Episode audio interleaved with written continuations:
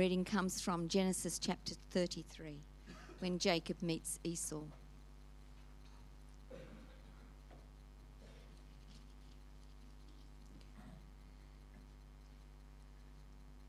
Jacob looked up, and there was Esau coming with his 400 men. So he divided the children among Leah, Rachel, and the two female servants. He put the female servants and their children in front, Leah and her children next, and Rachel and Joseph in the rear. He himself went on ahead and bowed down to the ground seven times as he approached his brother. But Esau ran to meet Jacob and embraced him. He threw his arms around his neck and kissed him, and they wept. Then Esau looked up and saw the women and children. Who are these with you? he asked. Jacob answered, They are the children God has graciously given your servant. Then the female servants and their children approached and bowed down. Next, Leah and her children came and bowed down. Last of all, Joseph and Rachel, and they bowed down. Esau asked, What's the meaning of all these flocks and herds I meet? to find favor in your eyes, my lord, he said. But Esau said, I already have plenty, my brother. Keep what you have for yourself. No, please, said Jacob. If I have found favor in your eyes, accept this gift from me. For to see your face is like seeing the face of God, now that you have received me favorably. Please accept the present that was brought to you, for God has been gracious to me, and I have all I need. And because Jacob insisted, Esau accepted it. Then Esau said, Let us be on our way. I'll accompany you. But Jacob said to him, My Lord knows that the children are tender, and that I must care for the ewes and cows that are nursing their young. If they are driven hard just one day, all the animals will die. So let my Lord go on ahead of his servant, while I move along slowly at the pace of the flocks and herds before me and the pace of the children until I come to my Lord in Seir. Esau said, Then let me leave some of my men with you. But why do that? Jacob asked. Just let me find favor in the eyes of my Lord. So that day Esau started on his way back to Seir. Jacob, however, went to Succoth, where he built a place for himself and made shelters for his livestock. That is why the place is called Succoth. After Jacob came from Padan Aram, he arrived safely at the city of Shechem in Canaan and camped within sight of the city. For a hundred pieces of silver, he bought from the sons of Hamor, the father of Shechem, the plot of ground where he pitched his tent. And there he set up an altar and called it El Elohe Israel.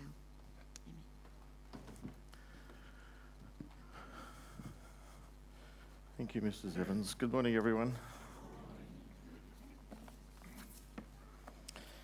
Pastor David is not with us this morning. He's at Regal Waters ministering down there.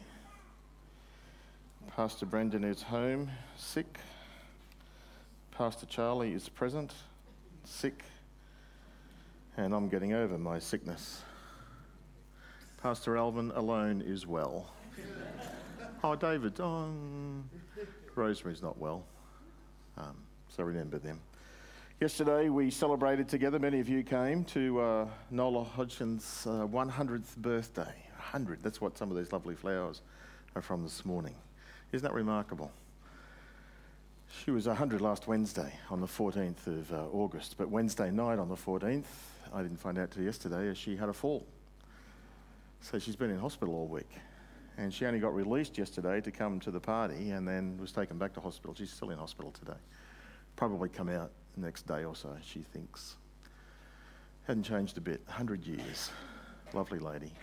And uh, Morris Lee was here, for those of some of you will know Morris. Morris served in Bangladesh. Um, and I wasn't sure. I left just before he finished uh, giving his address to the gathering yesterday, but he thinks that Nola went to India before it became a section of India, before it became East Pakistan, before it became Bangladesh, most certainly.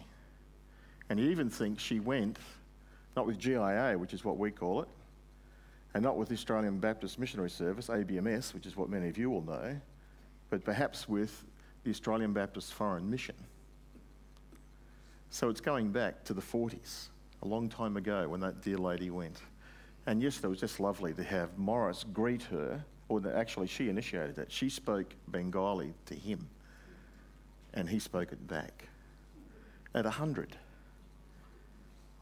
And she left there in 1952. That's before I was born. That'll give you an idea how old it was. and speaking of how old I am, the church is how old? 62. Next weekend. And so we're celebrating that. We're not celebrating it this year by combining services. We're leaving the services in their time slots. And uh, we're just going to hold a very special morning tea. And we invite your contributions to that. Bring a plate of food. And as Charlie said, of easy to, you know.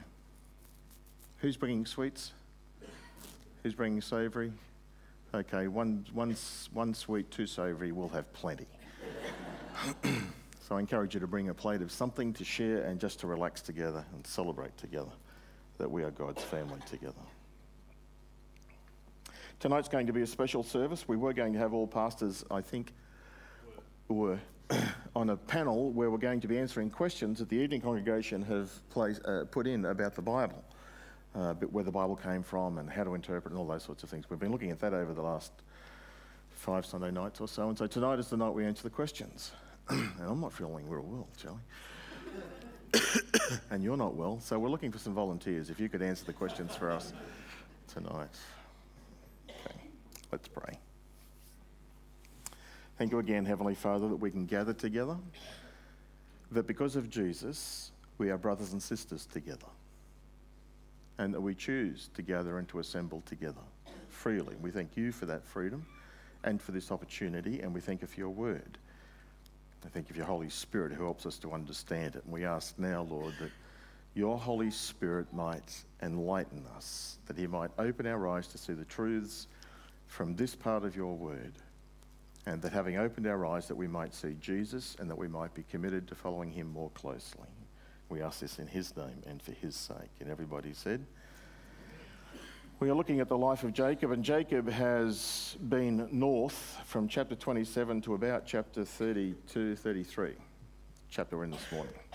He returns home this morning. God had promised him. Listen to the coughing. you got my sympathy. really.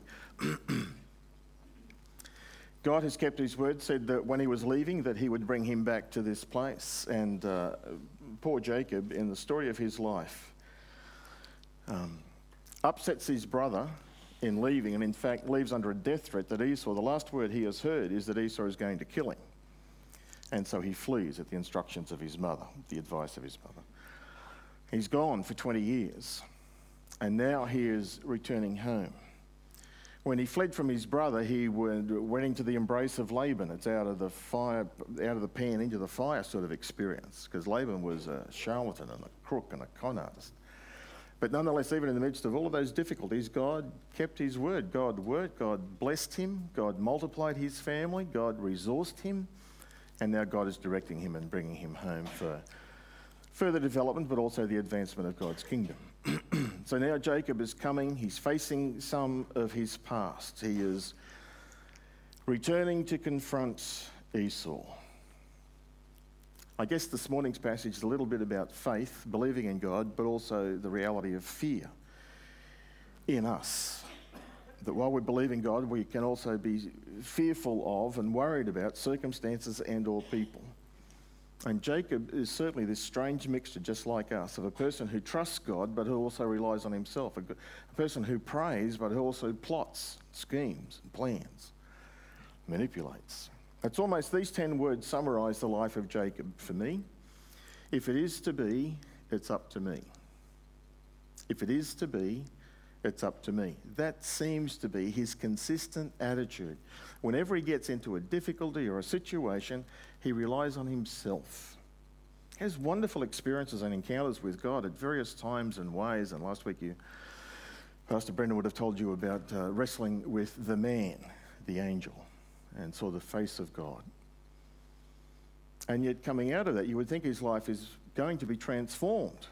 Mountaintop experience, but he has trouble taking that experience down into the valley of normal, ordinary, everyday life. That's certainly what this chapter plunges us into. That great experiences with God don't necessarily mean, and most often do- doesn't mean, a change in our situations. Sometimes it does. God chooses to act that way, that He changes the situation around us. But more often than not, what God does is He leaves the situation where it is and He changes us on the inside. He gives us the resources or the strengths or the resilience, the patience, whatever, to cope and to deal with the situation that we are in. Chuck Colson is the one who said, um, God doesn't promise to get us out of the fire. What he does promise is to get into the fire with us. And if you think of Daniel's three friends. It's pretty true. Another commentator said on reading these chapters a crisis doesn't make a man, crisis doesn't make a person. What it does is shows what that person, what that man is made of. Crisis doesn't make us, it reveals what we are made of. So here is Jacob. He's now heading south at the instruction of God. God said, Go to Bethel. And he's on his way. And last week he sent messengers ahead. And he's now, the messengers have returned for him and he's crossed the Jabbok. He's about halfway down between the Galilee, Sea of Galilee and the Dead Sea. He's about halfway, heading south. And the messengers have returned, and the messengers have said to him, Esau is coming, and 400 men are with him. Now, Jacob is already worried and anxious about this meeting because the last word he heard was, He's going to kill me. And the 400 men coming only seems to exacerbate the situation a little bit, doesn't it? But time was coming for him to face his brother. God had just met him before this and has given him a new name. He's no longer to be called Jacob, he is to be called what? Israel. One who prevails, one who overcomes with God, one who struggles with God but who overcomes. It's a powerful name. And in this chapter, he will affirm that name. He just doesn't live it out. That's a bit like us, too. We have a new identity in Christ, born again, changed nature, new nature. And we are called sons, sons and daughters of God, children of God. We've been adopted. We have an inheritance. We have all of these spiritual privileges. But we struggle sometimes to live that out in our life. So Esau is coming. Jacob assumes the worst. it's always a problem when we assume things. Assumes the worst. when faith and fear meet, we are often driven to rely on ourselves. That's something to learn from. That when a difficulty is coming and we are fearful, that should drive us to rely on God. That's what we need to learn. A lady said to D.L. Moody once, she said, I've got a wonderful verse for you. It's about um, fear. And she quoted Psalm 56, verse 3, which says, When I am afraid, I will trust in you, in the Lord. When I am afraid, I will trust in you. It's a great verse. He said, I've got a better verse for you. He's quoted Isaiah 12, verse 2, which says, God is my salvation. I will trust in him and not be afraid.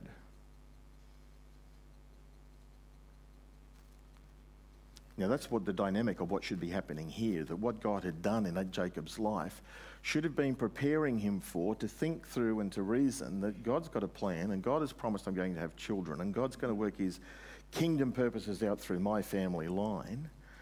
Then, conclusion, my family line is not going to be destroyed. God has said, God has promised. He could have reasoned that through, but he doesn't. He relies on himself and doesn't trust in the Lord. Now, before I go on into this chapter and story, let me just emphasize that again that our encounters with God, we can have a good time in church together. You can have a wonderful quiet time. You can have a mountaintop experience at a conference or whatever the circumstances are. But you've got to come down the mountain. You've got to go from the church service. You've still got to get up tomorrow. You've still got to go to work tomorrow. The situation will still be there tomorrow. We have to learn to be able to take these divine encounters, our experience, our relationship with and our walk with the living God with us into our life situations. So here, sadly, is Jacob um, plotting and planning instead of relying. don't misunderstand what he's saying. We ought not to do nothing. We should be sensible, but we should be relying on God in our planning. And here is Jacob doing exactly what he did a day or two before. He divides the family up. Before he did it into two camps, relying on his own ingenuity. This time he does it by separating the children, the wives and children, in order of his favourites. so he put the slaves and their children up front. Then he put Leah and her children there behind them. And then at the back, he had Rachel and Joseph. And he was out the front of it. That's a very unsubtle demonstration of favouritism, isn't it? And sadly, it's also Jacob demonstrating the same strategy as he had before he wrestled with God. It's very sad. Will God change the situation around him or will God change something inside of him? This is, uh, for me to emphasize this point, it's Jacob and it's Israel. Jacob is the um, old sinful nature in us, if you like. It's Jacob relying on, on himself, the old way, the schemer, the deceiver. Israel is the one who's looking to God and trusting God in very difficult circumstances. Jacob and Israel both reside in us.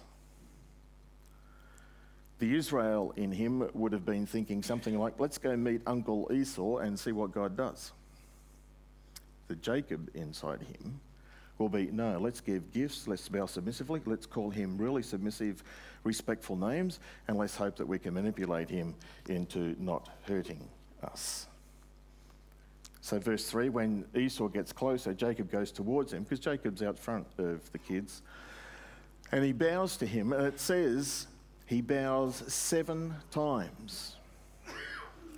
It's a bit of an overkill. Why does he bow seven times? Well, it's a cultural thing that's going on. In the Amarna letters, we are informed that before, when you are approaching a king, a superior, you are to bow seven times. And it's not bow, or it's not bow, it's lie down, pr- prostrate, bang, flat, seven times, and then get up. It's a demonstration of submission to a superior. That's not what God said. God said that the elder would serve the younger. God says that Jacob was the chosen one. God changed his name from Jacob to Israel, the overcomer. And here is Jacob not acting out what God had declared of him or about him.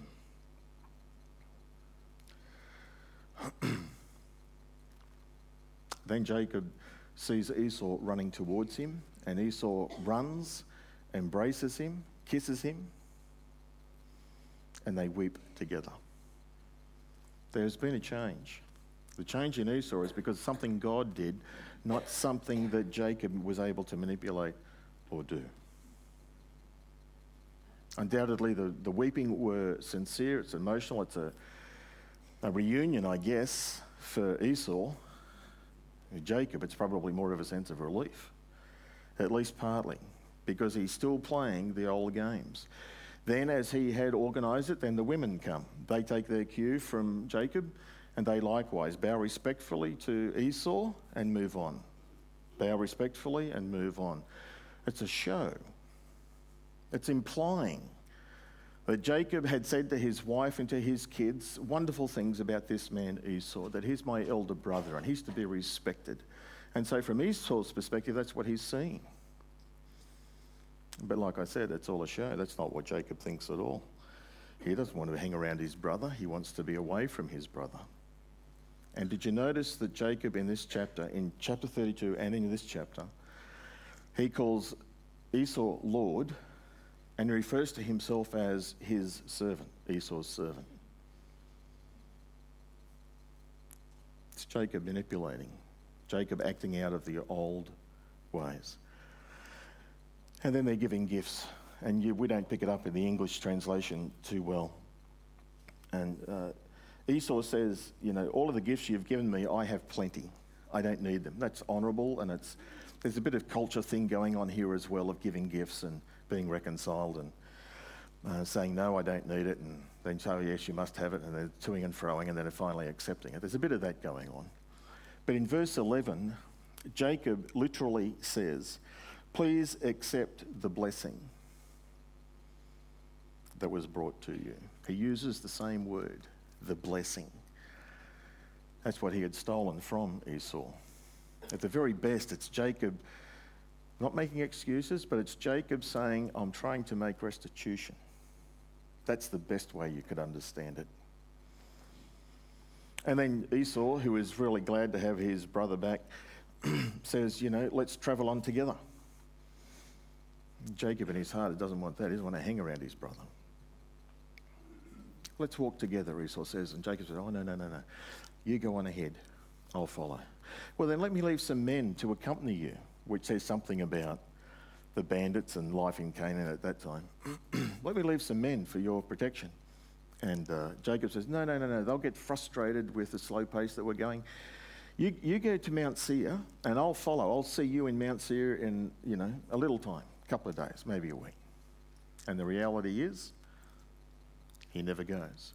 Over all of the years, never goes to Mount Seir. It's again Jacob misleading, misdirecting for his own self. Um, as soon as Esau is out of sight with his men, he's heading south, he's going home. Jacob hangs a right, crosses the Jordan, goes to two other places a place called Sukkoth. Where he builds a house. And having built the house, he also built sheds and shelters for his livestock. He intended staying there. God had said to him, Go to Bethel. Bethel's 20 miles away, maybe a bit further. And it's south. And it's halfway to where Isaac is, Hebron. And he settles in Sukkoth. Don't know for how long, years. And then he moves from there and still doesn't go to Bethel, which is where God told him to go, but he goes outside the city of Shechem. and there outside the city of Shechem, he purchases land. Again, settling down, comfortable, pitches his tent. And that's where because of his delayed obedience, dangerous things are going to happen. Terrible things are going to happen. God is a God who is remarkable, who loves Jacob, not for who Jacob is, but because God loves him. So too for us. God loves us because he loves us. We can't do anything to make him love us more, and we can't do anything to make him love us less, as the song says. He chooses to love us. And we need to choose to walk in obedience to him. There's no earthly equivalent to this. It's remarkable.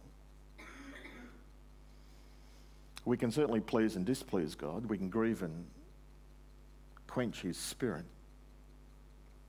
But that doesn't decline or remove his love for us from us. He wants us to enjoy that relationship. And that's certainly something being worked out in Jacob's life as God persists with him. And there in Shechem, disobedient, doing his own thing, not doing what God exactly wanted him to do, he nonetheless sets up an altar and gives it the name where he uses his new name, Israel. God is the God of Israel. He's accepting, acknowledging, affirming that God is his God, the true and living God. And he uses his new name. And in doing so, he is affirming that God is the one who is changing him.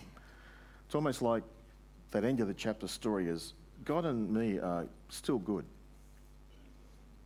I'm not where I should be, but God is with me and we're heading there. It's that sort of a feel about the end of the story. Warren Wiersbe, in his commentary, he outlines how Jacob, through his sinfulness, his fallenness, was scheming, not trusting. He was bowing when he should have been limping towards Esau. And then Esau would have said, Why are you limping? And then he would have had the opportunity to be able to explain, Well, because I wrestled with God, and this is what God did, and this is what God said. But he wasn't doing that. He was too busy bowing. He was pleading accept my gifts, rather than declaring God's grace and God's word in his life. And in fact, if you look at the two characters, you'll see that Esau is demonstrating more grace than Jacob. He's the prince of God who is acting like a pauper. Sometimes the people of the world put us to shame, don't they? Jacob Wiersbe continues, he's misleading. He's not up front with Esau. I'll see you in Mount Seir, he says, but he has no intentions of doing so. And he's delaying, not obeying. He's not in a hurry to obey God. And there is no substitute, not even worship. Sacrifice is no substitute for obedience. And because he delays, the next chapter is going to reveal some terrible things that happened because he was where he shouldn't have been.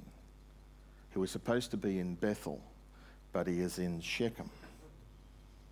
And the story goes on to outline for us the dangers that can happen to us and to our loved ones when we are not walking in obedience with God. There are consequences to the choices that we make.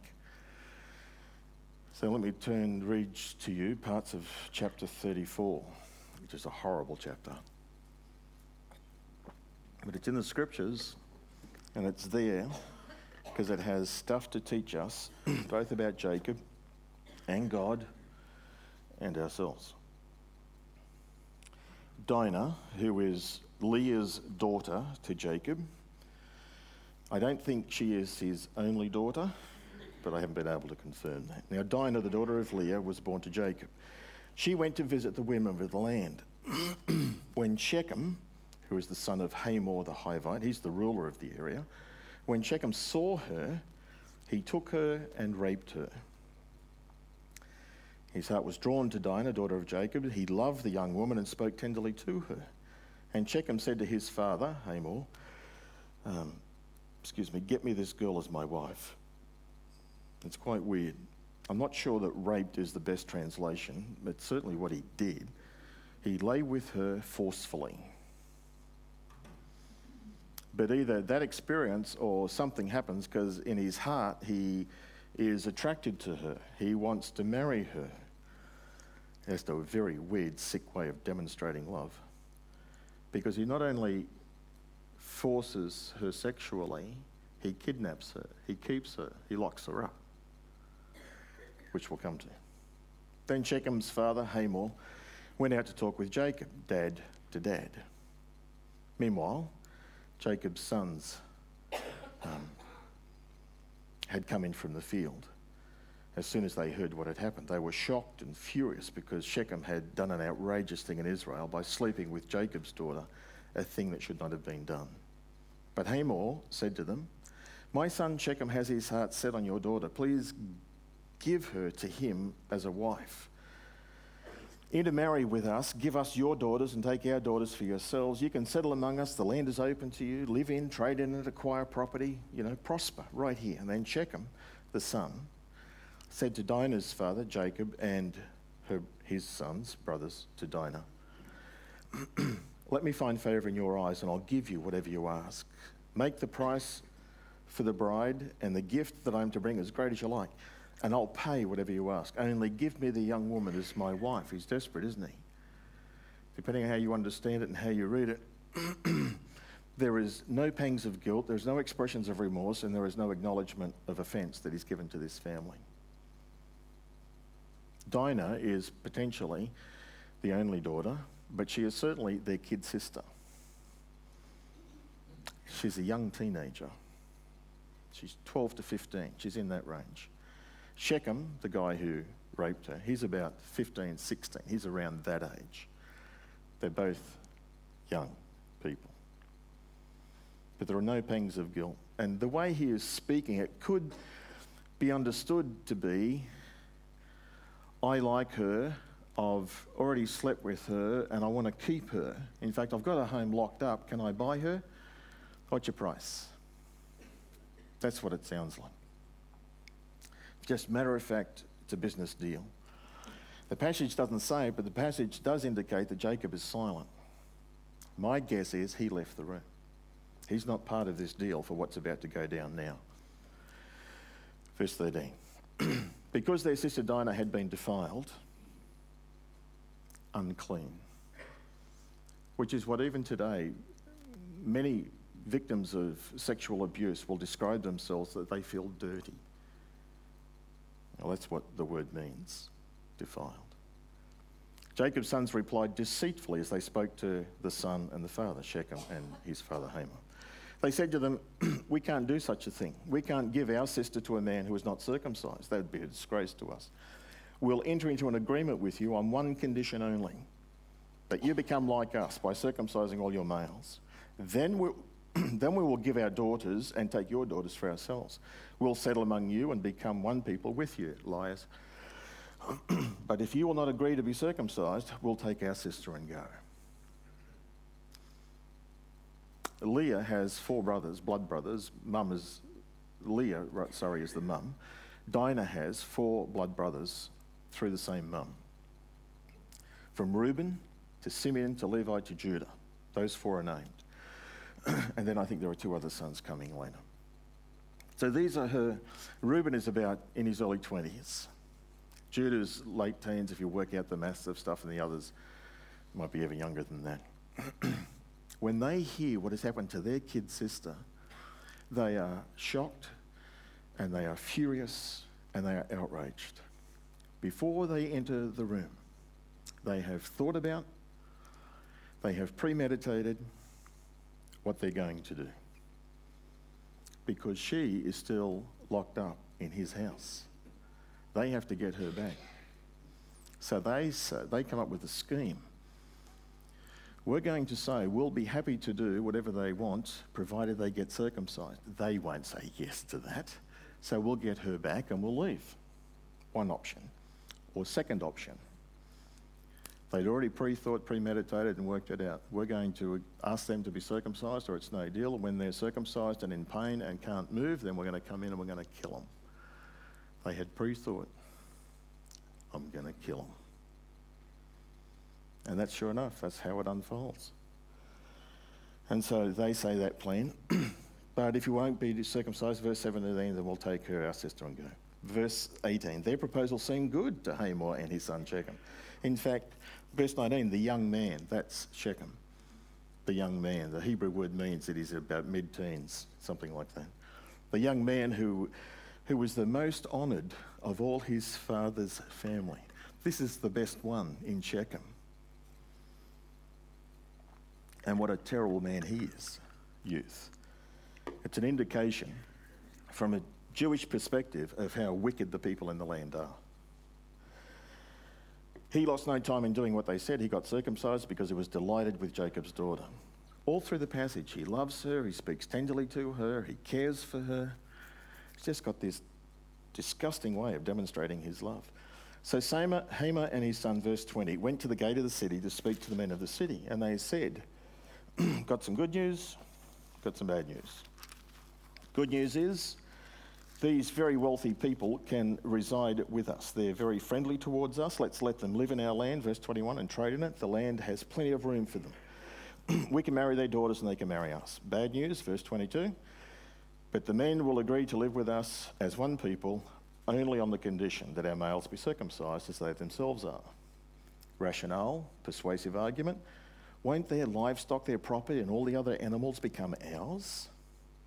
So let us agree on their terms, and then they can settle among us. Verse 24 unanimous decision. All the men who went out of the city gate agreed with Hamor and his son Shechem, and every male of the city was circumcised. Three days later, which is where the peak of the pain following circumcision, where pain peaks. Three days later, while all of them were still in pain, two of Jacob's sons, Simon, Simeon, and Levi, two walk into the city of Shechem with a sword strapped to their side. They come armed, Dinah's brothers. They took their swords and they attacked the unsuspecting city, city, killing every male. They put Hamor and his son Shechem to the sword, and they took Dinah from Shechem's house and left. Sons of Jacob, the rest of them. The sons of Jacob came upon the dead bodies and they looted the city where their sister had been defiled. They seized their flocks, their herds, their donkeys, and everything else of theirs in the city and out in the fields. They carried off all of the wealth, all of the women and children, taking as plunder everything in their house. It's a terrible overreaction. It's evil. It's wrong. Who do they think they are? You can't take the laws of God and the judgment of God into your own hands. It's one woman is raped and captured. Terrible that does not justify destroying all of the men of the city and then enslaving all of the women and all of the children and then plundering it. There's no way you can justify it. Why is it in the Bible? Why is this story here? Uh, because God works with broken people. God works with people who are disobedient, who do the wrong thing, who take matters into their own hand, who are deceptive and misleading and broken, sinful people. God takes them because He loves them even in all of their sinfulness and brokenness, and sets out to clean them and change them. But it's a journey. When they come home, Jacob is very angry, verse 30. He's fearful again. And he never forgets it because in chapter 49, when he's giving his last blessing in Egypt, he references this chapter, this event. There's no demonstration of concern for Dinah, his daughter. Whether that's because it's Leah's daughter, don't know. But he is concerned for his own safety. Listen to his words You have troubled me to make me stink before the locals. They will gather together against me and slay me, and I will be destroyed and my house. Here is God's chosen man, focused right here. It's a sad, terrible story. And their reply to him is Remember your daughter, the one who was raped and kidnapped, became a sex slave, if you like. And you were negotiating and thinking about selling her to Shechem. Where was Israel, the man that God had met with, the strong prince of God, the overcomer? Jacob is silent. Jacob is back in the land, like God said he would be. God has kept his word to protect him and bless him and to multiply him. God's done all of that. But the God of Jacob is a God who is at work. There are hardships as well as joys that will lie ahead in Jacob's life. But the God of Jacob is a God who deals with failures and deceivers and the disobedient. A good title for the God of Jacob would be Friend of Sinners like the Lord Jesus. What have we learned from this chapter? We finish by saying these few things. Our faith in God is a journey, it has its ups, and it certainly has its downs. It'll have its wins and its losses. But in the midst of good things and difficult things, God is with us. He's in the midst of the fire with us. He may change the situation around you, He may change others, but more often than not, He will change you to strengthen you or empower you. That's how He will normally work. As I said a couple of weeks ago, God is far more concerned about what's going on inside of you than He is on what's going around, on around you. He's committed to changing you, to becoming His child, like His Son, the Lord Jesus. Secondly, associated with that, we do carry around inside us our old sinful nature, the Jacob and the Israel. God has saved us through the Lord Jesus. He's given us a new identity. We need to live it out. That's what the teaching of the New Testament is. Not to rely on our own old identity, our old ways, our old scheming, our own resources and abilities, to put that off and to put on our new nature in Christ. Trusting, being upfront, walking in the light, speaking the truth in love, and being God's person in whatever situation you find yourself. That's the challenge. Jacob failed. Jacob doesn't do it. It's a lesson about what not to do rather than what to do. And as I said, so let me emphasize again God loves us because He loves us. He doesn't love us because we're religious. He doesn't love us because we're good. He doesn't love us because we're kind. He loves us because He loves us. He chooses to love us. What can we do to make him love us more? Nothing. He can't love you anymore. Can I do anything to make him stop loving me? He will continue to love you. It is without equivalence in this world. Nobody loves us like he loves us. And He wants us to know that, He wants us to enjoy that. So we need to get over ourselves a little bit. We, of all people, can afford to be honest because we are broken and we're on the same boat. The God of Jacob keeps his word, achieves his purposes, grows his family because he's going to bring the Saviour into the world. That's his purpose. Despite our failures and disobedience, he is appropriately and wonderfully called friend, friend of sinners, our friend. Let's pray. Father, today's story is disturbing and humbling. It reveals to us that your people, your chosen servant, was a man who failed, who relied on himself, and who put others in danger. We, Lord, would not dare to claim to be any better, but we are so grateful that you are the sovereign God and that you are working your purposes out in each of our lives. Help us to learn from Jacob's life and his failures that when the pressure is on us, it might drive us to rely on you, to trust in you, and not to scheme and plot and rely on ourselves. Lord, just like you're the one who acted and changed Esau, so you're the one who is acting and changing us and changing people. Continue that work and use us in whichever way you see fit, in whichever way pleases and honours you and achieves your purposes. Lord, here we are. Take us and use us. We pray in Jesus' name. Amen.